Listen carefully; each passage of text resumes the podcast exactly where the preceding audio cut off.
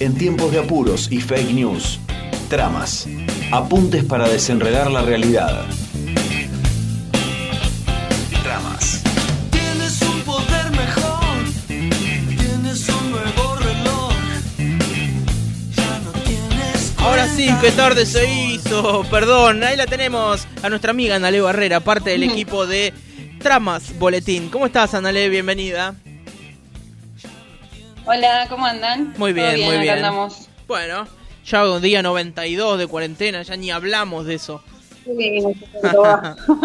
Bueno, eh, eh, Anale, eh, ot- otra fecha que se cumplió eh, que tiene que ver con eh, que han pasado dos años de la media sanción de la ley del aborto legal, seguro y gratuito. ¿Se acuerdan de lo que fue esa noche, el frío que hacía? Que se proyectó acá en Bahía en claro. pantalla gigante en la Plaza de Rivadavia. Sí. Sí. Bueno, justamente, uno, uno, un día histórico, uno de esos días que te acordás lo que estabas haciendo en ese momento. Claro. Eh, eh, yo estaba, por ejemplo, estaba en Tandil, eh, había ido, había, me acuerdo que fui a mirar todo el debate que se dio en pantalla gigante también, eh, y, le tu- y le fui a comprar el primer regalo del Día del Padre a Lucas, me Mirá. acuerdo de eso. Bueno, mira, Día. bueno, una fecha para acordársela, Eh, eh. sin duda.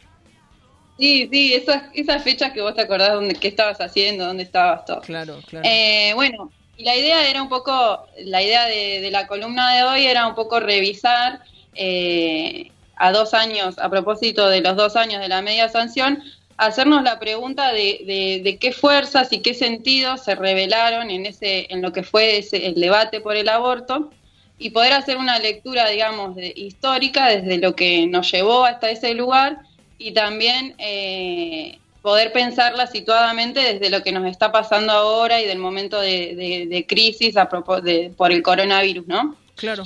Eh, en principio, bueno, bueno, decir esto que fue un debate, un debate que, como sabemos, que conmovió a toda, a toda la sociedad, que, que todo el mundo debió posicionarse al respecto, eh, que pasó de un debate que pasó de, digamos, de círculos más pequeños, feministas o movimientos de por la ampliación de derechos, pasó desde ahí, de ahí, pasó al prime time de la televisión a, a, a discutirse, bueno, en todos los noticieros, todos los programas de actualidad Sí. y también en las casas, en las escuelas, en, en los trabajos, en todos, en todos lados se discutió sobre el tema. Seguro, y y era un tema, era un podemos tema re tabú, ¿no? Y terminó, mientras estabas cenando, estabas discutiendo con la vieja el tema, ¿no?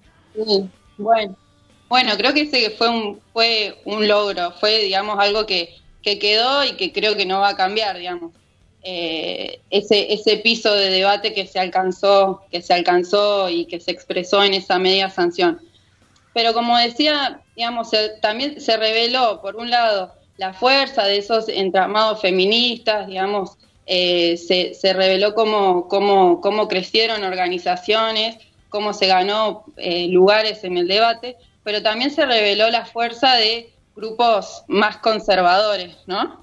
Que de hecho eh, en, en el Senado fueron los que, los que pudieron presionar lo suficiente y, y ganaron momentáneamente, digamos, ganaron la, la pulseada. Entonces nos interesaba poder ver también, eh, eh, pensando, venimos diciendo, digamos, desde tramas como en este contexto de, de pandemia y de crisis, hay como un caldo de cultivo para ese, ese tipo de discursos conservadores, ¿no? Que, que son eh, discursos antiderechos, entonces nos interesaba un poco poder pensar en esa línea. Y Muy después, eh, digamos, decir también esto de cómo se hizo, fue un debate que se hizo tan, tan masivo, eh, hubo mucha gente que decía, bueno, esto, esto del feminismo es una moda, el aborto, digamos, ahora está de moda el aborto, cosas así, y nos parecía importante eh, poder señalar que la lucha por el aborto tiene mucha historia detrás, digamos, todo lo que llevó a ese día, digamos, estaban las pibitas que se sumaron y también estaban las pioneras, señoras de ochenta y pico de años que estaban ahí eh, pidiendo por, por reivindicando este, este derecho, ¿no? Podés- podemos encontrar antecedentes hasta, hasta en los años 70, por ejemplo, con, con organizaciones como la Unión Feminista Argentina, en la que se planteaba, digamos, eh, esta, esta reivindicación ya desde ese momento y separando un poco a la, al- a la mujer del lugar de madre que estaba siempre identificado. Y eh, para hablar un poco de para hablar un poco de la historia y de lo que nos llevó hasta ese hasta ese día de la media sanción, eh, quiero traer a Ketty Shader, el audio 1. Ella es eh, psicóloga, es feminista y es eh, una referente acá en Bahía de lo que es la campaña nacional eh, por el aborto legal, seguro y gratuito. Así que la podemos escuchar. Hola, buenas tardes. Bueno, gracias por, por convocarme. Eh, bueno, la verdad que los dos años de aquel histórico 13 y 14 de junio nos agarró, nos agarra, digamos, encerradas, lamentablemente, sin poder salir a la calle para seguir reclamando por este derecho. Eh, la verdad que llegar justamente a ese, a ese 2018 e implica un montón de años atrás de venir este, bregando, desde el 2005 que nos organizamos como campaña, pero desde muchísimo antes con la Comisión por el Derecho al Aborto que organizó Dora Koledeschi este, en la década del 90 e inclusive desde la primera presentación de un proyecto de ley que se hizo ni bien recuperada la democracia por la entonces diputada Florentina Gómez Miranda, que es quien presentó el primer proyecto de ley, que, bueno, lamentablemente fue cajoneado, ni bien se recuperó la democracia. Digamos, yo creo que es muy importante rescatar nuestras genealogías, porque si bien lo que es muy visible es la marea verde, para llegar a la marea verde eh, fuimos decenas de mujeres que venimos, digamos, trabajando intensamente, militando, activando en las calles, poniendo en riesgo inclusive algunos trabajos, este, algunos empleos, ¿no? En mi caso, este, dado mi conocido activismo, esto me costó este, que me echaran de la Universidad de Salvador acá en Bahía Blanca, pero digamos, lo cuento casi como una nota de color porque, porque digamos, eh, bien vale la pena. Quiero, quiero decir que este, esta lucha que es por el derecho de todas bien vale la pena. Eh, nosotras nos incorporamos oficialmente a la campaña en el año 2008, Bahía Blanca se incorporó oficialmente, digamos, en el año 2008, si bien antes teníamos innumerables contactos, y desde ese año íbamos y veníamos básicamente, bueno, con algunas compañeras de Bahía Blanca, básicamente con Helen Turpó, que bueno, somos las dos las que íbamos y veníamos cargaditas de pañuelos verdes, para repartir en cuanta, cuanto evento hubiera acá en Bahía. Eh, y bueno, y así la seguimos este, activando hasta la enorme explosión cuando esto toma ya estado parlamentario y se, y se resuelve la discusión sobre tablas. Así que vaya un saludo para todas mis compañeras, las que están, las que ya no están como Dora Koledeschi. Eh, y bueno, y seguimos en campaña y estamos seguras que este año será ley. Muy bien, escuchamos a Ketty Shader entonces. No, no te estamos escuchando, Andale, a ver. Está- a ver ahí. Silenciado. Ah, bien, ahí está. Sí. Ahí sí. Decías. Eh, sí, decía que Ketty ahí hacía un buen resumen, digamos, de, de la historia que nos llevó hasta, hasta esa media sanción. Nosotros en, en Tramas tenemos una nota en la que recuperamos, eh, una nota de diciembre del año pasado, cuando, cuando asumió el nuevo gobierno, digamos que apareció Ginés diciendo que, que el Ministerio de Salud era un ministerio verde y, dando así un guiñito a, a las feministas. Eh, entonces, a propósito de eso y de la actualización de- del protocolo de la ILE, hicimos una nota en la que recuperamos toda la historia, así que que la pueden ver, que se llama eh, Verde que te quiero verde, el debate por la legalización del aborto.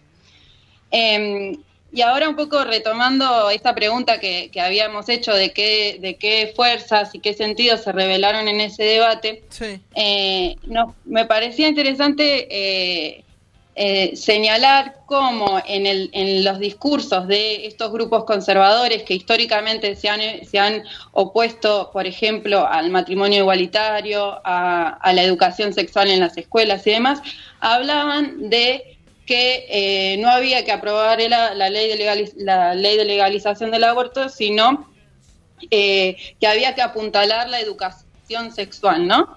Eh, y entonces ahí vale la pena preguntarnos por qué tipo de, qué tipo de educación se, se planteaban. Y ahí traje el otro audio, que es el, el de, el de Mati Álvarez. Él es un amigo mío, es investigador, eh, investiga sobre, sobre la ESI precisamente y también es militante sobre estos temas y hace un poco un análisis de, de eso. Si lo podemos escuchar.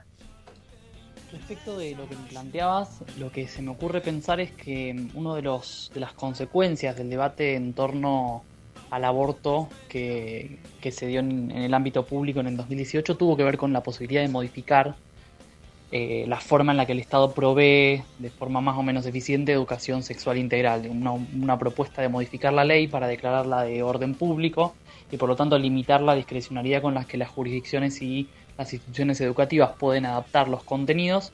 Y además incluía expresamente la perspectiva de género y de diversidad sexual, que son cosas que aparecen sobre todo en los contenidos, en los cuadernillos o en los lineamientos, pero no claramente definidas. En la ley, de hecho, uno de los proyectos que se discutió cuando se aprobó la 2650 incorporaba la cuestión de, de, género y de los derechos sexuales y reproductivos y eso fue eliminado del proyecto final de la ley.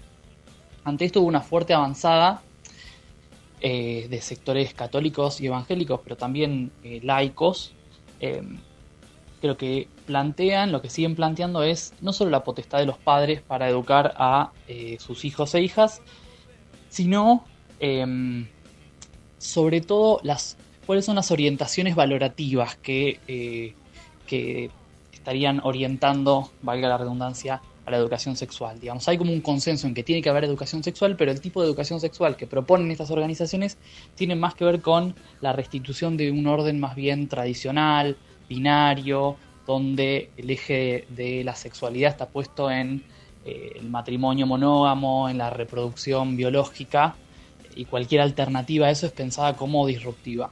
Todo esto en un marco de, digamos, esto no es una cuestión particular de Argentina, ni viene en 2018, sino que es un, parte de un movimiento eh, de articulaciones transnacionales vinculado a lo que se llama el combate contra, entre comillas, la ideología de género, que tiene su fuerte eclosión en los años, a mediados de los años 90, en la conferencia de Beijing, que es donde se empieza a popularizar tanto la categoría de género, que fue fuertemente discutida, como esta idea del combate contra la ideología de género, pero que también podemos rastrear en momentos precedentes, digamos, se me ocurre, por ejemplo, las campañas eh, que llevaron a, adelante el grupo contra la enmienda por la igualdad de oportunidades en Estados Unidos en los 70, que tuvo mucho que ver con el viraje cons más conservador del Partido Republicano que llevó a Reagan a la presidencia de los Estados Unidos en los 80. Digo, son cuestiones que tienen una historia larga y que articulan eh, sectores fuertemente conservadores en, en, cuestiones de moral sexual y de género que han encontrado en la educación un, uno de sus puntos neurálgicos de, de combate y de disputa. Muy bien, Analia. ¿A quién escuchábamos? Ese es Mati, Mati Álvarez. Eh, como les decía, él investiga sobre, estos temas, sobre ESI principalmente. Y bueno, él nos, ahí nos marcaba, digamos, distintas cosas. Por un lado, cómo, esta, cómo, este, cómo cuando se avanza, digamos, desde los movimientos de ampliación de derechos, siempre hay reacciones, ¿no? Se empieza a hablar, por ejemplo, en convenciones internacionales sobre los derechos de las mujeres y demás, aparece esto de eh, la fuerza del combate a la ideología de género, ¿no? Entonces, me parecía que importante, pensando ahora en este, en este contexto de, coronavirus, y que venimos diciendo que es, un, es una situación en la, que, en la que se da un caldo de cultivo para estas expresiones y estos discursos de odio, poder ver cómo eh, hay eh, lo que se puede, lo que podemos en sociología podemos decir como llamar afinidades selectivas, afinidades electivas, que, que tiene que ver básicamente con eh, ideas, patrones, símbolos culturales que se llevan bien entre sí. Pensemos, ¿a qué voy con esto? Pensemos, por ejemplo, eh, eh, bueno, siempre traemos los ejemplos de Trump y Bolsonaro para hablar de estos temas, ¿no? Sí. Pensemos en ellos. Ellos, ellos eh, por un lado, son habla, hablan de son anticuarentena, hablaban, eran negacionistas del virus, del coronavirus en, en un en un principio, son misóginas, son racistas y Pero están mirá, en contra del aborto.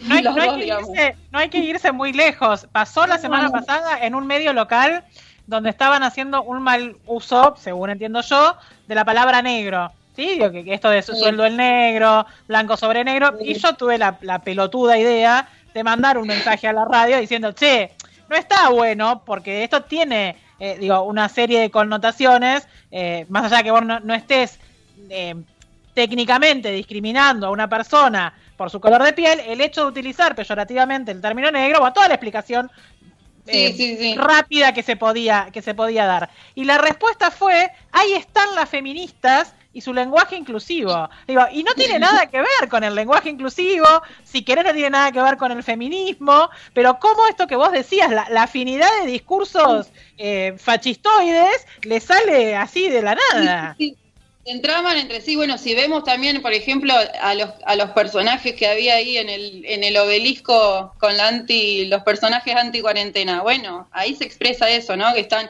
los libertarios, los, los conservadores de, de siempre, Sí. con estos discursos de que, bueno, el virus no existe, discursos an- contra, las, contra la ciencia, contra la OMS, como que son discursos que se llevan, que se llevan muy bien y que están creciendo, están creciendo en este contexto y que el peligro que encarnan, además de que ya ocupan lugares de gobierno, como hablábamos de, de Trump y Bolsonaro, también encargan, encarnan el peligro de que le marcan la cancha a, a los demás, ¿no?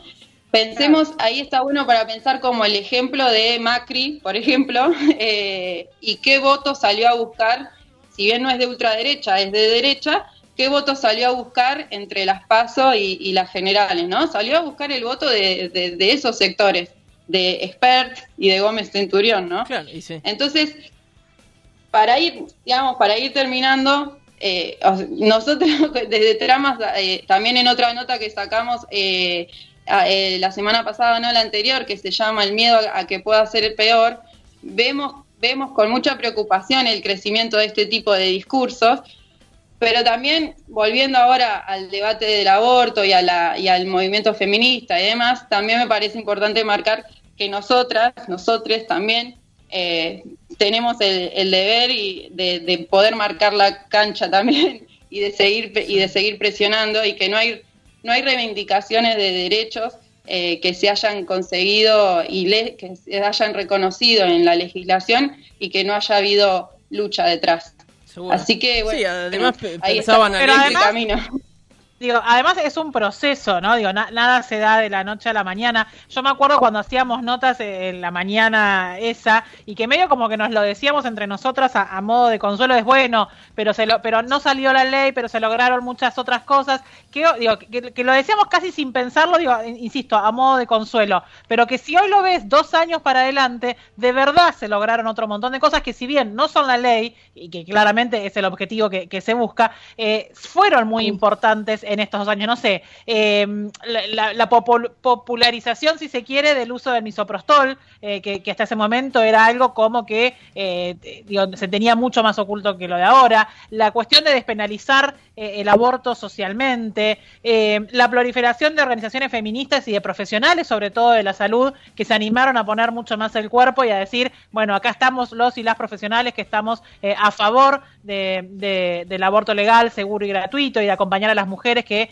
eh, transitan por, por, esta, por este tema. Digo, me, me parece que, eh, insisto, no se logró el aborto, la ley eh, para para que el aborto sea legal, seguro y todo, pero en estos dos años se ha construido un camino que seguramente va a facilitar que cuando la ley vuelva a presentarse o el proyecto vuelva a presentarse, sea tal vez fácil no, porque no va a ser fácil, pero haya algunas cuestiones que ya estén mucho más allanadas que dos años para atrás. Sí, sí, sí, ni hablar. No creo que me parece que es el mejor cierre ese que hiciste que hiciste vos, sí. Será ley. Será ley, tal cual. Muy bien, bueno, Analé, muchas gracias como siempre. Bueno, invitar a todos los que están escuchando a ingresar a tramasboletín.wordpress.com. Bueno, mm, tanto para, para leer los boletines como las notas, lo- los informes especiales, ¿no? Muy bueno, bien. sí, sí, ahí pueden, pueden encontrar en, en el- la página, en el Facebook, en Twitter, en Instagram, en todos lados. Impecable. Boletín. muchas gracias. Nos estamos hablando la semana que viene. Que sigas bien. Dale. Bueno. Chau, chau. Ahí charlábamos con Analé Barrera, parte del equipo de Tramas Boletín.